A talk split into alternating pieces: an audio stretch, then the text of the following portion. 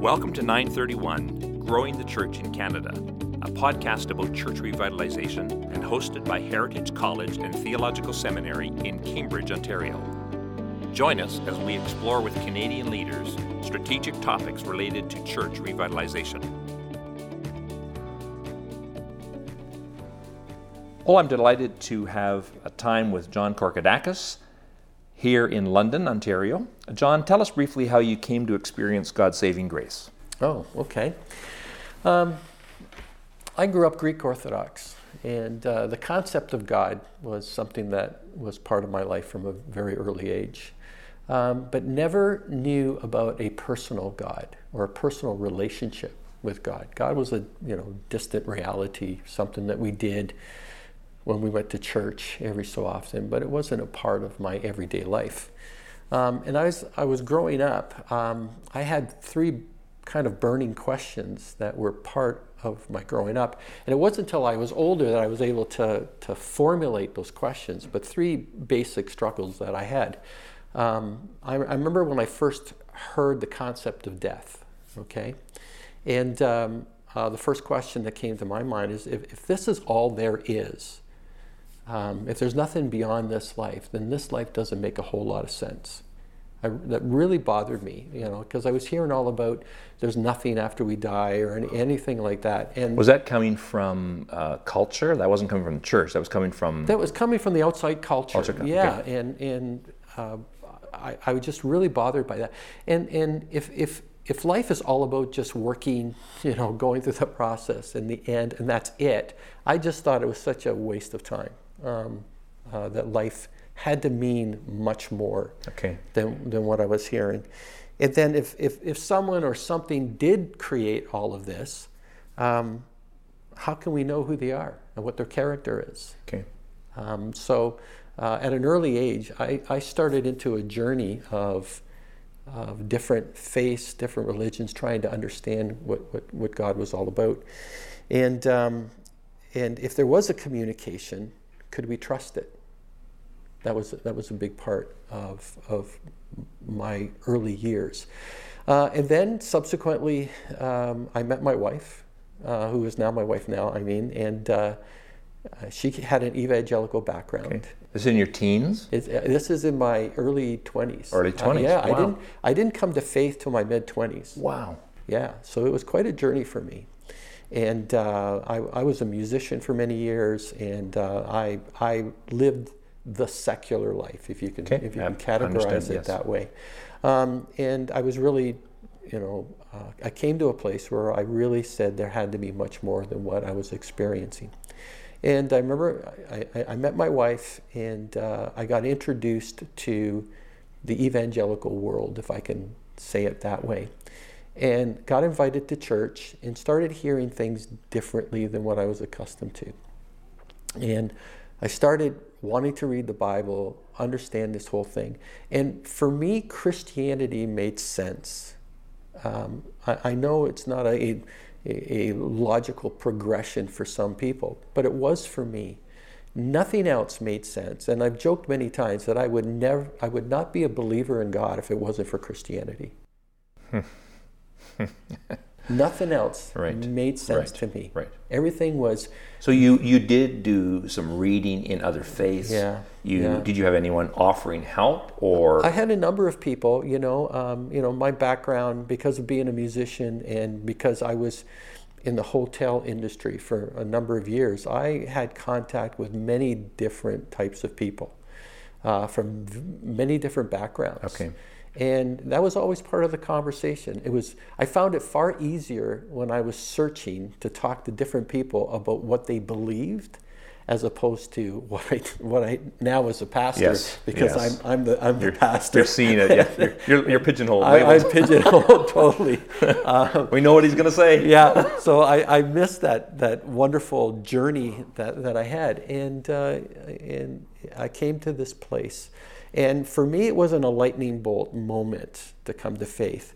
What it was, I jokingly, it was a click. It was like the last piece of the puzzle finally fell in place to this journey that I had as a young person. And that's where I came to a saving faith in Christ. Amazing. Now, you grew up here in London? Predominantly, yeah. Okay, so you've been in Ontario, and you've lived and grown up in Ontario. Yeah. Walk us through, you talked about being involved in business, and walk us through, if you would, the process of your sense of God's calling into pastoral ministry. That's where we're focused in terms of just saying, how did God bring you? How did God lay in your heart, give you a sense of calling and purpose? That's a great question. Remember, we only have a couple hours. I went in kicking and screaming. I'll be very honest. I did not go easily into pastoral ministry. In fact, I say, the poem Footprints. Yes. Right? Instead of footprints for me, it was drag marks. I love it. Because I was on a trajectory to business. I owned a couple of businesses. I was with my family business, for instance. Even as a believer. A believer, you're tracking. Even as a believer, okay. I was tracking. And I just... thought that was going to be the majority of my life. Sure. And that, the Christian experience and all of that was going to be secondary to my primary motivation of being in business. And it just seemed that every time I felt a sense that we were taking the next level business-wise, that God would close the door. That it just wasn't satisfactory. I was in the midst of a business degree when I came home and said to my wife, I feel God is calling me to ministry. And actually it was Jehovah's Witnesses that started me down the path of even going to school. I just happened to be home one afternoon. I should not have been home that particular afternoon because typically I would have been at work. And Jehovah's Witness showed up at the door and somehow maybe saw my name or whatever, but started telling me the Greek in John 1:1. Classic. All right? Classic text for them. Classic text for them. And I remember being so bothered that someone was challenging me with my own native language. And the next day, to add insult to injury, the person came back with their young daughter, who I thought was about maybe 11 or 12. And he said to her, "Tell the man what you know." And she started witnessing to me. And I was so insulted and so taken aback by that whole experience that I said no one was ever going to challenge me with my own language about Scripture. Wow. So I started taking distance courses and started learning more about Scripture, and actually enrolled at Liberty Bible College and started doing work there. And because I was taking classes at the church that we were at the time, they asked me to teach. And people just kept saying to me, "You're a very good teacher." And I was consuming this stuff, and it was very easy for me to relay it and to remember it, and that was the journey. And so using your training almost immediately. Yeah, yeah. Let's take a little tangent here. Is that a valuable process, do you think, for students? Current students to actually use almost immediately, pass on what you've been taught in order to, you learn it better, right? Yeah, it's fixed in your mind because you are responsible now to instruct others. Yeah, and you got to learn to deliver it to the bottom shelf, proverbially, and take difficult theological concepts. What people would say to me, you have a way of taking theological concepts and making them easy to understand, and not only that, but applicable. That was the thing that kept resonating. And I fought that for a long time. I had many people say, you need to be doing this on a regular basis. We feel this is a calling of God in your life. And I kept saying, no, I'm going into business. I'm already got my whole life tracked. So you had no official role in this particular church where you were teaching. It was simply as a lay instructor passing on what you've been taught. Yeah. Interesting. Yeah, yeah. And of course, my Greek background became invaluable to you know, some of the insights and some of the things that I was reading and understanding. So that became another easy bridge for many people. Where did you go next? Did you complete a degree online through that first process? That would be an undergraduate degree? Yeah, I completed a Bible diploma. Okay. Both my wife and I, we both studied together. And at that point, I just felt this call of God in my life. It just, this was the direction I was going to take, and it was a shock for my family. It was, you know, I had 2 young kids at the time, and Darlene had prayed that she would not marry a pastor, which God honored. He held off on that until the time. And right? I remember coming home and saying to her, you know, I feel God is calling me into ministry, and her face just going, you know, flush. You're kidding. Yeah, you're kidding. Just unbelievable. And so from there, I knew people who were going to Heritage at the time. It was London Baptist Bible College. Okay, and, right here in the city. My very first year was the last year that the school was in London. And I just took one course to begin. And you're still at the business? Yeah. Okay. Yeah, so wow. Still at the business. In fact, when I was, I applied as a mature student.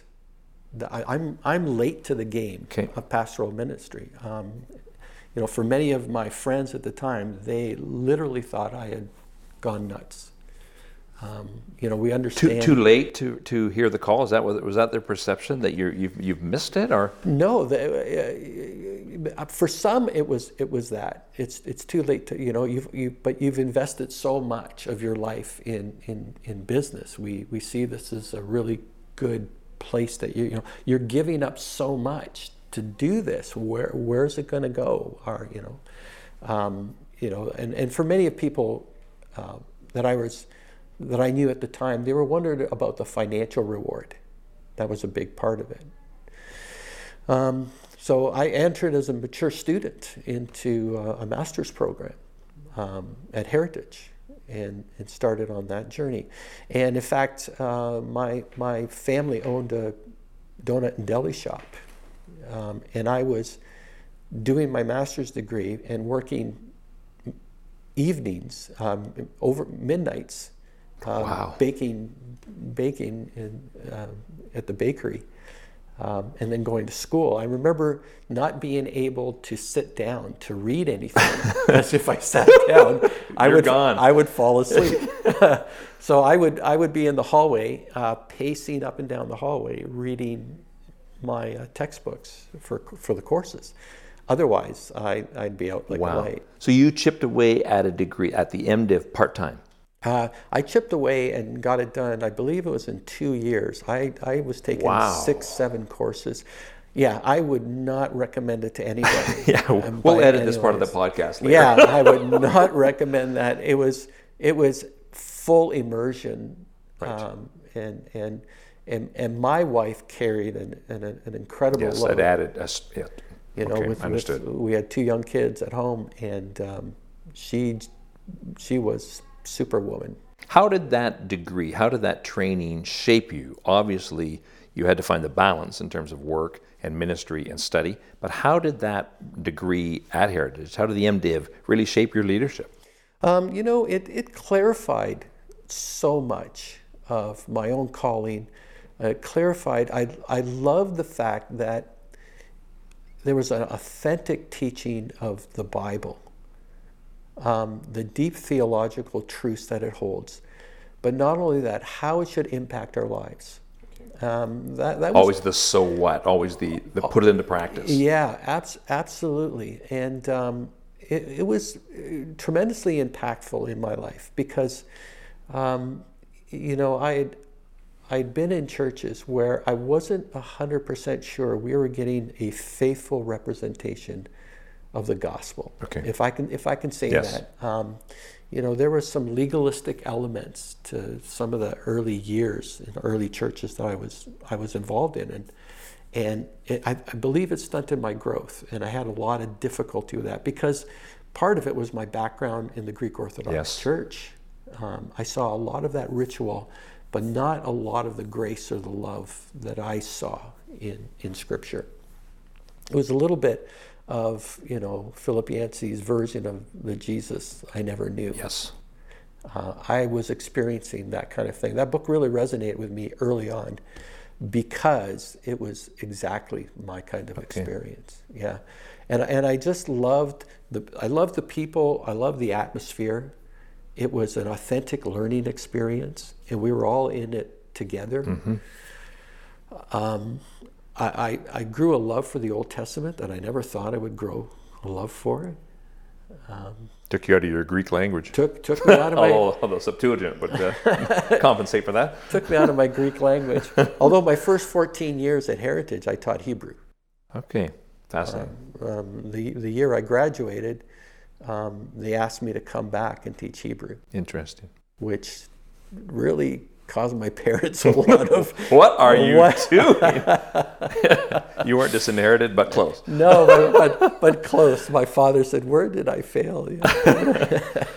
So finishing up the MDiv, at this point then, are you involved in pastoral ministry? No. You're still in business? I'm still in business.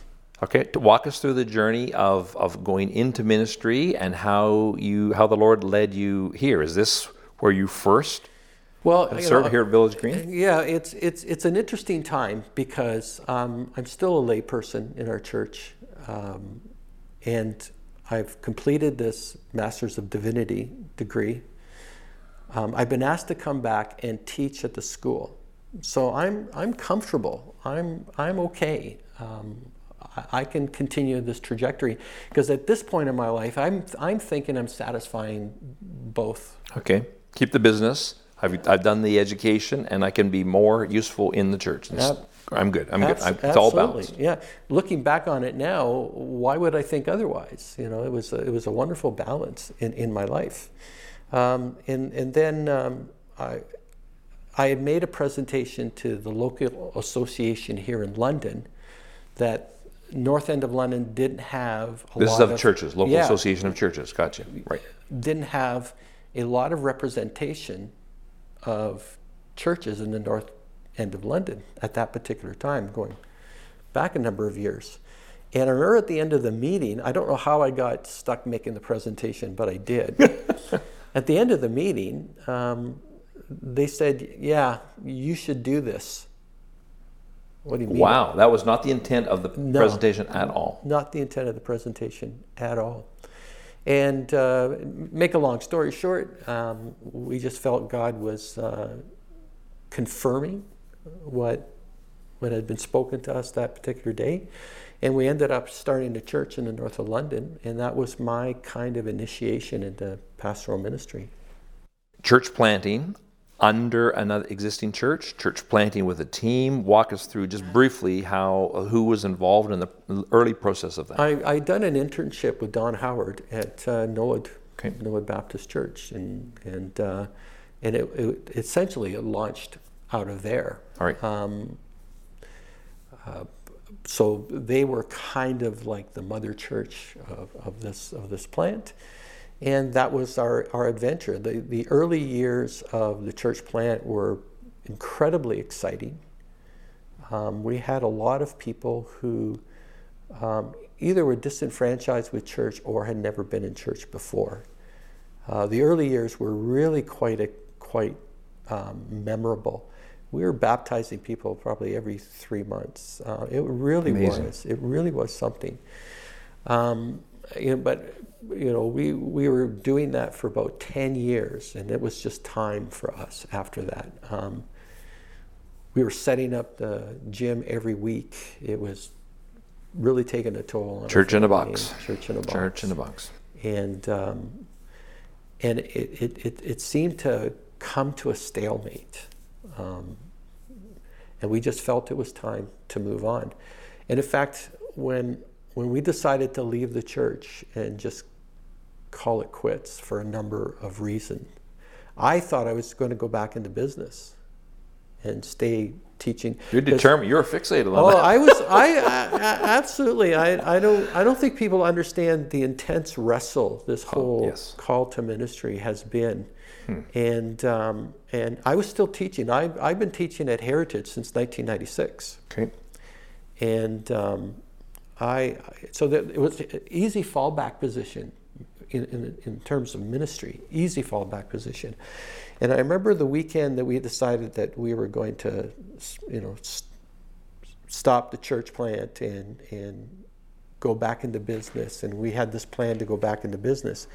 I probably got more calls that weekend from people asking if I was ready to move on and if I would be interested in another church or another opportunity. And it was quite surprising because we had told no one that we were ready to move on. God knew. It was absolutely. So the timing was just. The timing was right. And I had already, and my wife and I had already made a decision and already had a business plan of getting back into business. Wow. And it was like, no. God said, no, you're not doing that. Yeah, no. In fact, the fellowship at that time, if I remember right, asked if I would put my profile in. But I had gotten so many independent calls at that time that I said, no, I don't think it would be proper.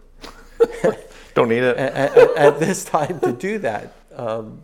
So, here we are. So that you came here at Village Green, what year? April 1st of 2008, which is April Fool's Day. Well, we'll just leave that. Pick that up in another end. Thanks for tuning in to 931, Growing the Church in Canada, a podcast seeking to explore issues of church revitalization. To learn more about what Heritage College and Theological Seminary has to offer you and your church, please visit our website at heritagecambridge.com, where we're seeking to honor and serve Jesus Christ and His bride, the Church.